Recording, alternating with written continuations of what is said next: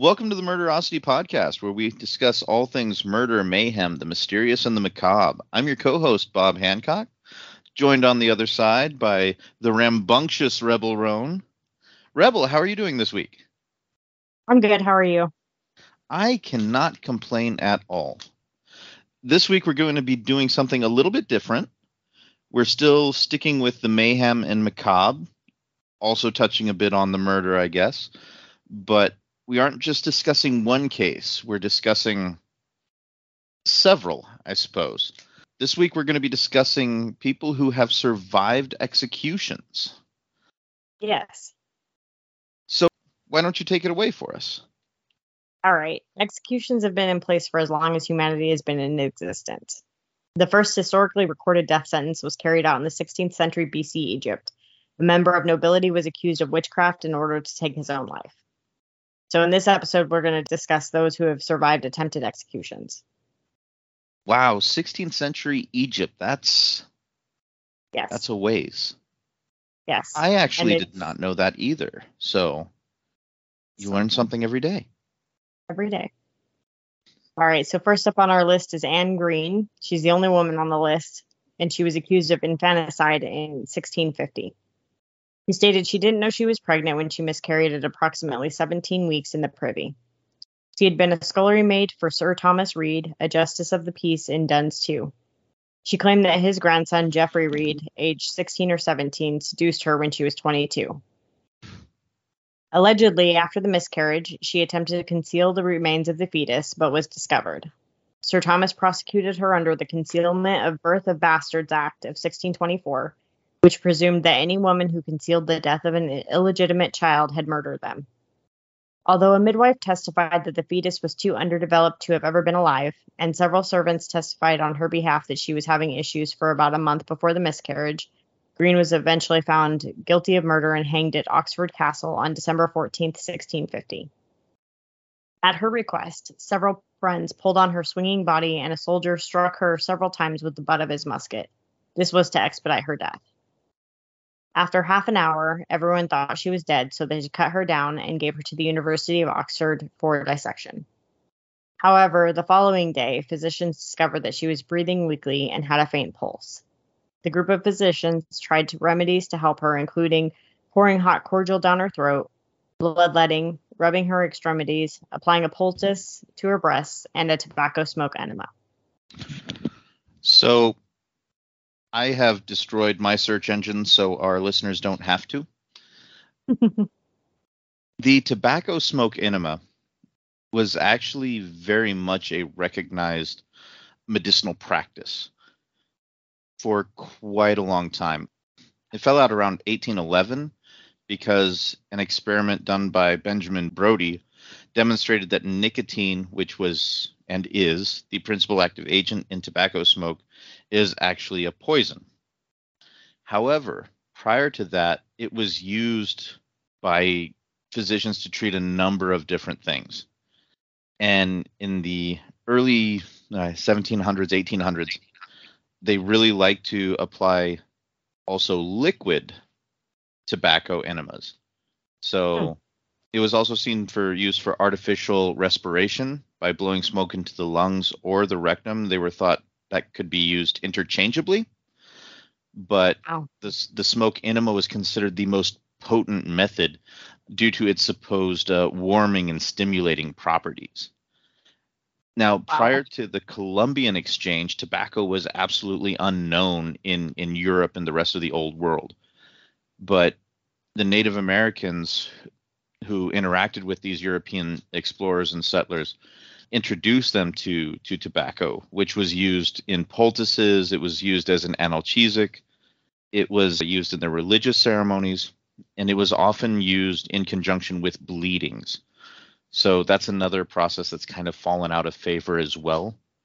But as far as medical opinions go, this was a very standard way that was thought to bring life and air back into the lungs of the person was by as the phrase goes blowing smoke up their nether regions Awesome. So did it work Well, not exactly. The physicians placed her in a warm bed with another woman who rubbed her and kept her warm.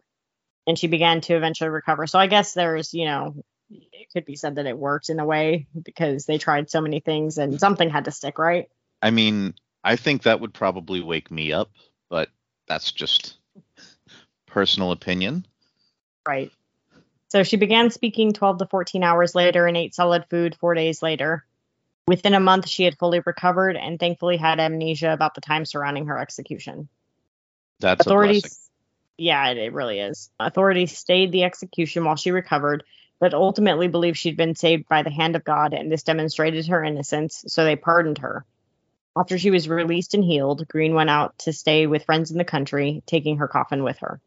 She married, had three children, and died in 1659. So I kind of feel like, firstly, I, I feel that she shouldn't have been in that situation in the first place. I mean, a miscarriage right. is a miscarriage. However, this this sings to me of the old, you know, throw a woman into the river. If she sinks, she's innocent. If she floats, she's a witch, and she dies, she either, dies way. either way. That's right. that's oh well I guess we were wrong for executing you. God has spared you. Yeah, that that's horrible. I'm happy for her that she was able to go on and live out another nine years and marry and have children and whatnot. Taking her coffin with her kind of seems like a big form maybe of her a dark sense of humor. I don't know. There's not a whole lot about her, but no that one sentence alone made me absolutely yeah this woman's awesome. Yeah. Yes so, i would have done the same thing. And as she's hanging there though it, it, when you when you do read this case as she is hanging and you know this is her death she's like can someone just pull me so this will end quicker? Like yeah. I mean the woman definitely had some she had some some moxie from everything yes, that i've seen so I, yeah, I, and she was only 22 at the time, so she was young. She was. And she, she only lived until she was 27. So it's it's crazy. I yeah. mean, at the time, you know, life was shorter, life expectancies were shorter, but she was definitely one of those that she she was a special one. She was definitely a special one. So, who is next up on our list, Rebel? All right, next up on our list is Willie Francis. He was a 16 year old black teenager who was tried and convicted as an adult for the 1944 murder of Andrew Thomas, pharmacist in St. Martinville, Louisiana, that was shot to death. The gun, along with the bullets, were left at the scene. Nine months passed after the murder, and in August 1945, Texas police detained Francis on suspicion of drug trafficking. He was carrying a briefcase and speaking with a stutter. Police claimed that he was carrying Andrew's wallet in his pocket, but that was not substantiated at the trial. Initially, Francis named others in connection to the murder, but the police dismissed them. While under interrogation without counsel, he confessed to the crimes and wrote, It was a secret about me and him. There is some speculation that the pharmacist sexually abused Francis, but again, these are unsubstantiated. In his first confession, he claimed that he stole a gun from Auguste Fuselier, who is a deputy sheriff in St. Martinville and had once threatened to kill Andrew. The gun and bullets went missing from police evidence just before the trial. Francis pled not guilty, though there was two written confessions. It was speculated that he was coerced into making false confessions. His court-appointed defense attorneys did not put up a defense for him. They offered no objections and called no witnesses, and did not question the validity of the confessions, despite him not having counsel when they were made. Two days after the trial began, he was found guilty of murder by 12 white jurors. The judge sentenced him to death, even though he'd been under 15 years old at the time of the crime. On May 3, 1946, Francis was strapped into the electric chair, which was a portable device nicknamed Gruesome Gertie. As the electricity was being applied, he began to scream from behind the leather hood and yelled, Take it off, take it off, let me breathe. The electric chair was diagnosed and found to have been improperly set up by both an intoxicated prison guard and an inmate from the Louisiana State Penitentiary at Angola. And the sheriff, E.L. Resweber, was quoted as saying, This boy really got shocked when they turned the machine on. After the execution attempt, Bertrand Blanc, an attorney, took Francis's case. He had been best friends with Andrew, but he felt it was unjust and cruel and unusual punishment to subject him to execution again. The attorney took the case to the Supreme Court in Francis versus Resweber in 1947, citing violations of the Fifth, Eighth, and Fourteenth Amendment rights, which included violations of equal protection, double jeopardy, and cruel and unusual punishment. U.S. Supreme Court rejected the appeal. DeBlanc then attempted to have the conviction overturned, citing new evidence and bringing up the flaws in the first trial. However, Francis persuaded the attorney to desist as he did not want to endure a second trial. On May 4th, 1947, Francis had his next execution date, and this time the electric chair caused his death. He was pronounced dead at 12:10 p.m. So this one's rough. This one's hard. Yeah. My thoughts on this are pretty strong, and I think we try to stay pretty apolitical on this podcast. So I'm not going to go into any of the politics of it.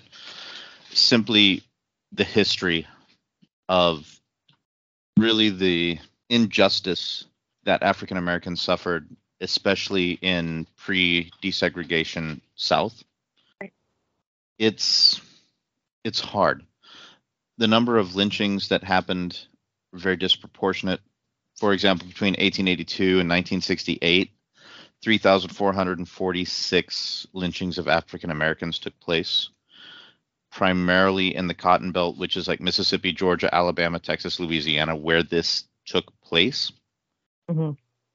This young man was mentally disabled. He may or he may not have shot this person.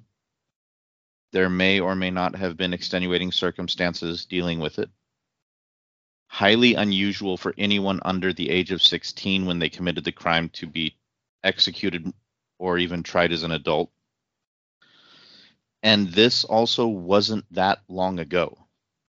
Right. Both of my parents were alive when this happened, to put that into context. So we see a young man who was very likely aggressively interrogated, gave two confessions that were not necessarily s- super similar. We have evidence that goes missing.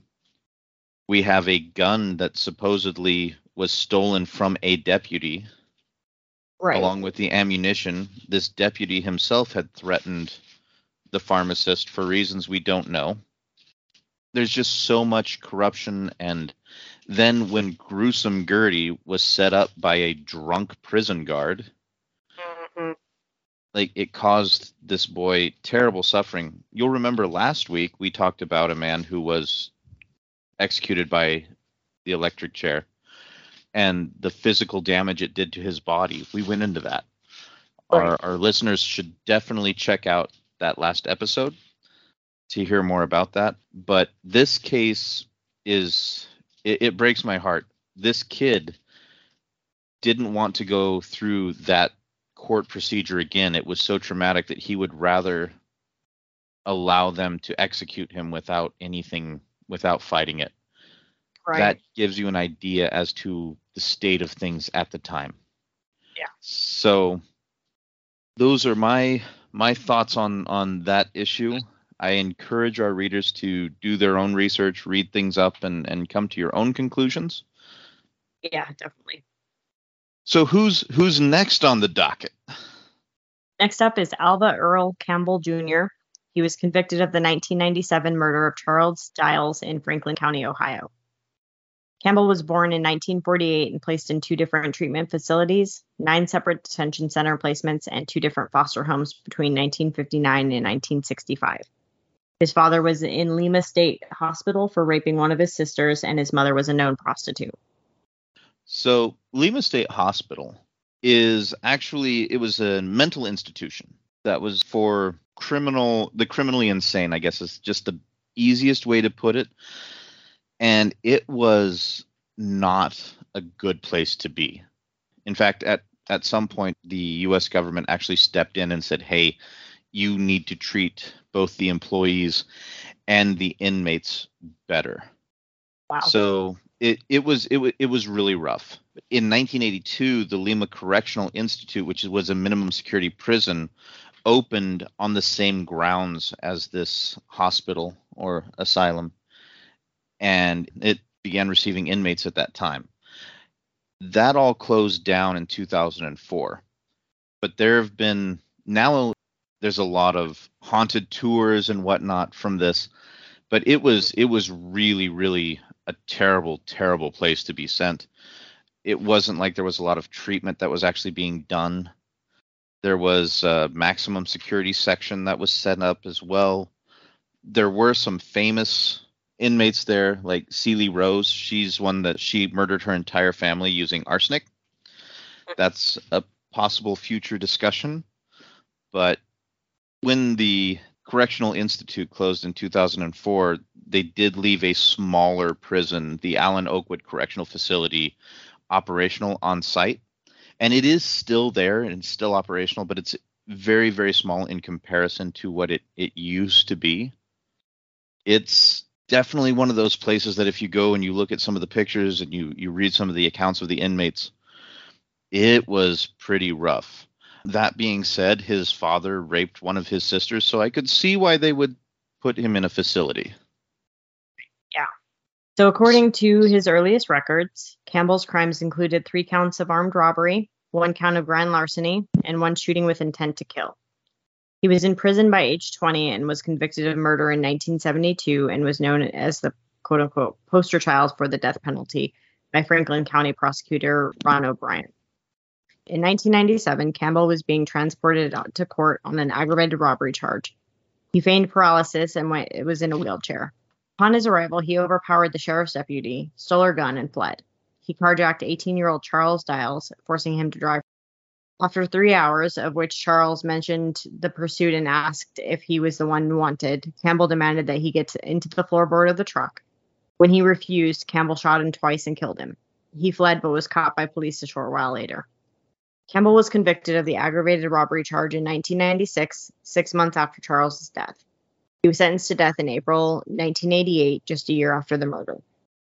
On May 1st, 2017, Campbell's execution was rescheduled from September to November 2017.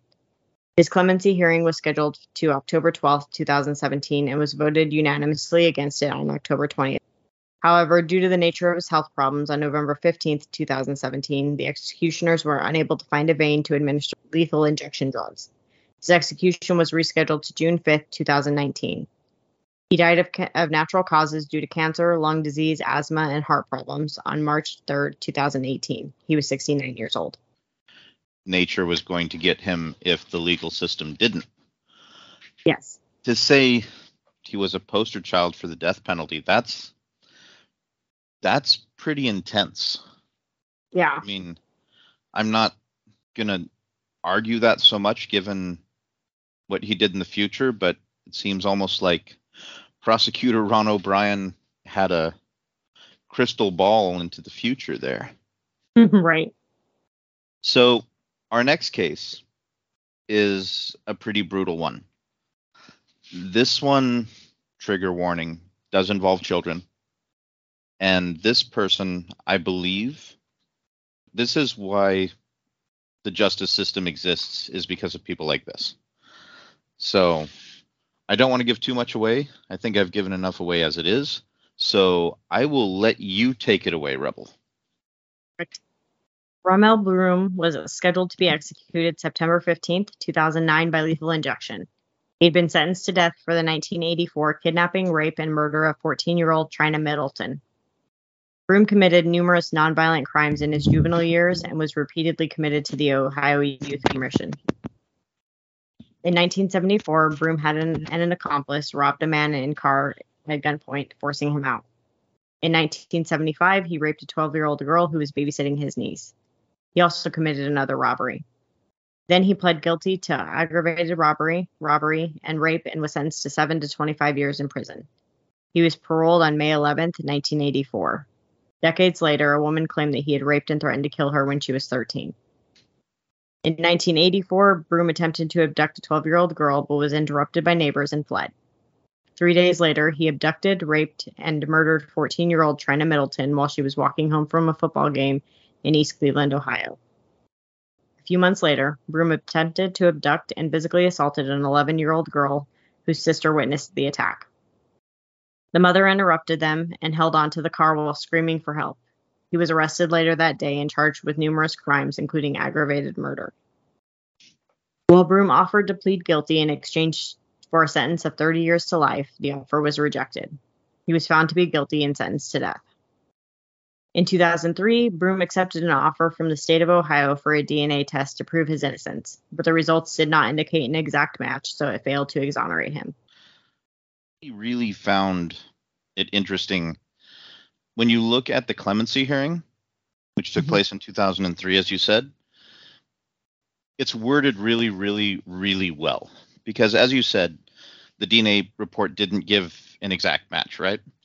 Right. So the full quote on that is that the DNA report does not indicate an exact match. Otherwise stated, eight or nine other black males in the country would have the same profile. End quote. Right. So it really, while it didn't a million percent show, yeah, this is the guy, it narrowed it down quite a bit. Right. On the execution date, executioners tried for two hours to maintain a vein before he was granted a one week reprieve.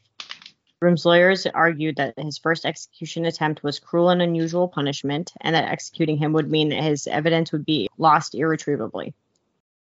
In March 2016, the Ohio Supreme Court rejected the appeal and ruled that the state could try again to execute him.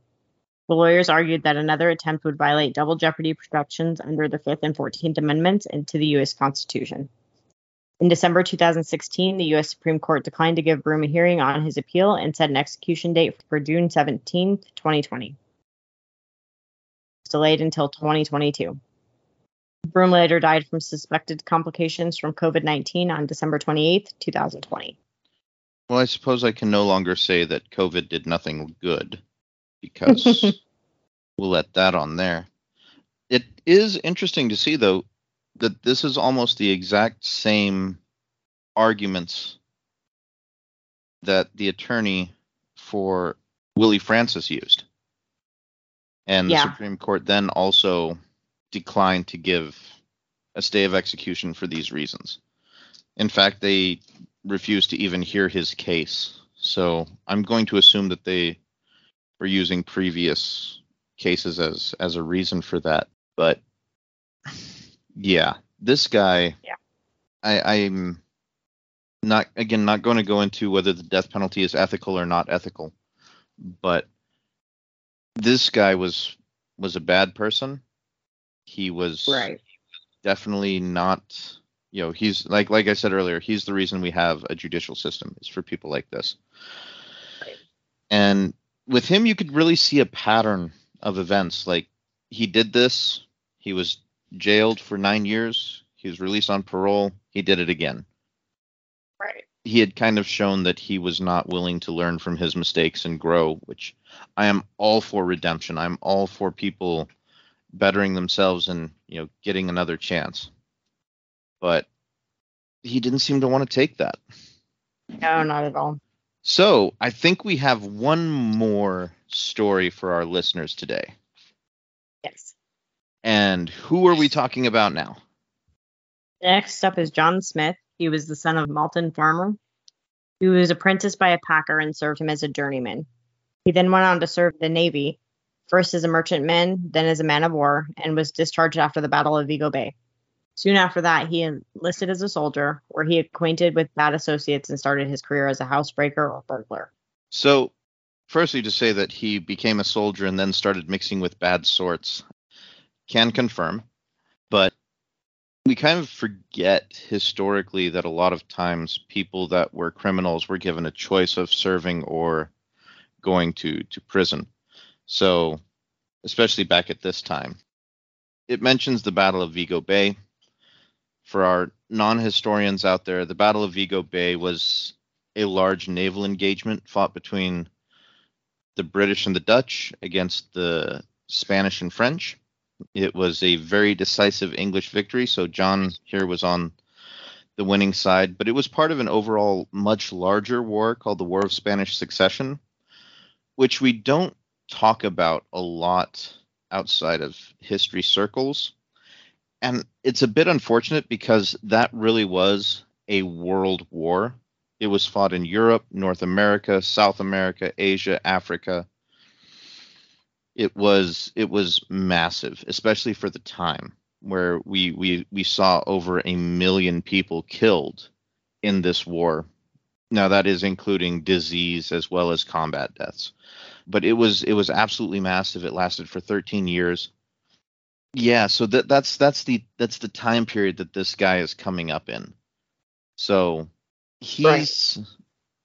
he's served his country uh, well not so much necessarily that he wanted to or not. A lot of them were press ganged, but he served. He fought. They won. He goes home, and then he's like, you know, maybe I missed the uh, the military, I guess, and he joins the army instead. And then he becomes a burglar because who knows why. but right. that's that's that's what he does. Just to paint the picture of the world that John Smith was born into. So, what happened to him next? On December 5th, 1705, Smith was accused of four indictments and convicted of two of them and was sentenced to death. He showed little concern over his sentence until his execution was ordered on Christmas Eve of the same year. He was taken to the Tyburn gallows where he was hanged. Smith's family and friends were present at his hanging. Some attempted to tug at his legs to shorten the suffering, while others held them up for more possibility that Smith would not die. Others fought over the body with anatomists. After hanging for a quarter of an hour, the people cried out a reprieve. The reprieve was granted, and Smith was cut down. He was taken to a house in the neighborhood where he recovered. So that's kind of what we heard about from Anne. Like, pull on the legs, make this, get this over quickly. Right. Um, I was always under the impression that idea behind hanging was to break the neck upon falling. Right. Maybe they needed to train their their their headsman a little better. I don't know. Yeah. So you were saying that he he said something? When asked what his feelings were during the execution, Smith replied, "I remember a great pain by the weight of my body. My spirits were in great uproar, pushing upwards. When they got into my head, I saw a great blaze of glaring light that seemed to go out of my head in a flash.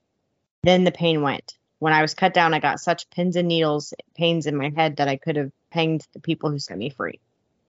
Smith was granted freedom a few months later on February 20th, 1706. John Smith turned back to housebreaking upon release. He was tried at the Old Bailey. Due to some complications of his case, the jury left the verdict to the 12 judges. The judges decided to set him free. There appeared to be no hope for Smith on his third prosecution. It seemed as if the judge would certainly sentence him to an execution once and for all. However, the prosecutor died the day before the trial was to commence, and Smith was once again set free. On May 17, 1727, 66 year old Smith, using the name John Wilson, was found stealing a padlock. Two watchmen had seen him and another man trying to steal the padlock, so they went up to investigate. The other man escaped, but Smith was found with eight picklock keys. Smith attempted to get rid of the padlock, although the padlock was later found in the channel.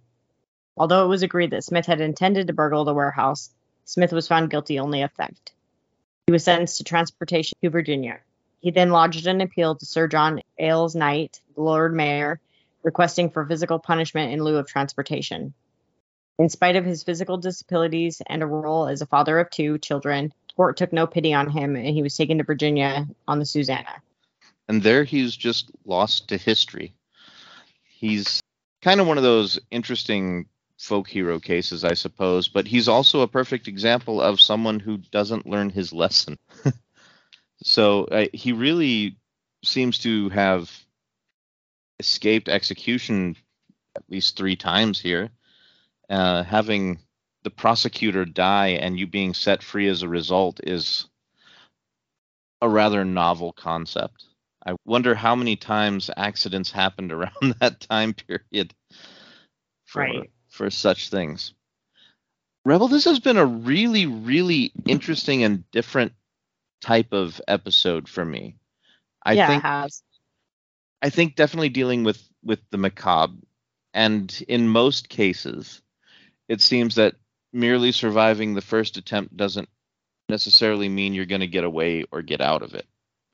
Right. And double jeopardy definitely doesn't seem to apply in those cases.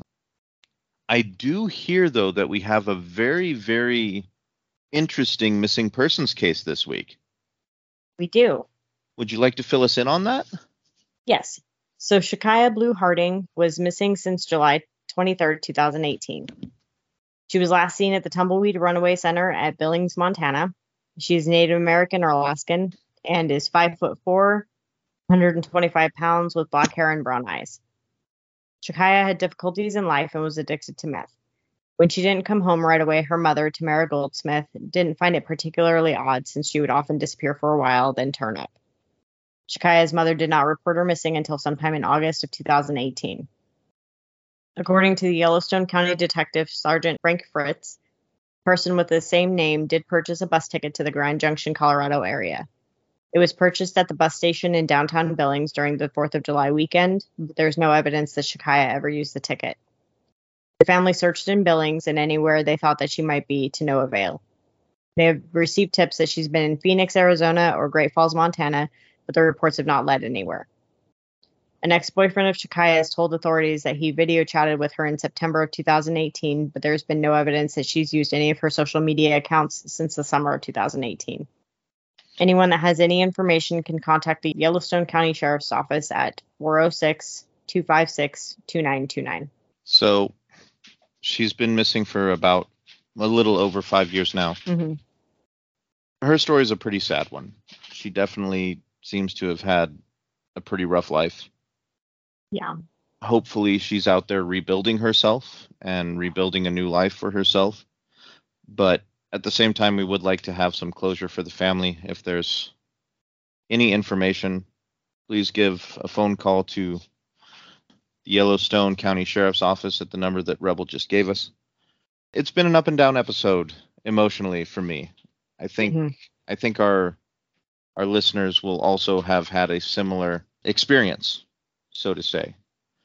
Yeah. Speaking of our listeners, where can they tell their friends to to find us? So we're on Podbean and we're on a lot of the places that you can listen to podcasts. You can also visit us at murderosity.com, most of the social media sites. And if you have any cases that you'd like us to discuss, either missing persons or creepy, unusual, macabre, murder, whichever, you can email us at murderosity at gmail.com. That said, we we do read everything that you guys send us. We will Yes. be we will be having some listener requested cases coming up. Think Yes. that'd be around the beginning of the year. So Mhm. definitely keep keep listening in for those. We're very excited for that. Any feedback that you have for us, we're we're always willing to listen to. So any information you have on the cases as well, if you know something that you know maybe we missed or there's an interesting tidbit, please feel free to to like, share and and write those comments up. We we love to hear them and we want to hear more. Yes. Well, Rebel, I think that's probably going to wrap us up for this week, unless you have any other closing thoughts. Nope, I'm all good. All righty. Well, thank you all, dear listeners, once more, and we'll catch you next week. Have a great one. Stay safe out there.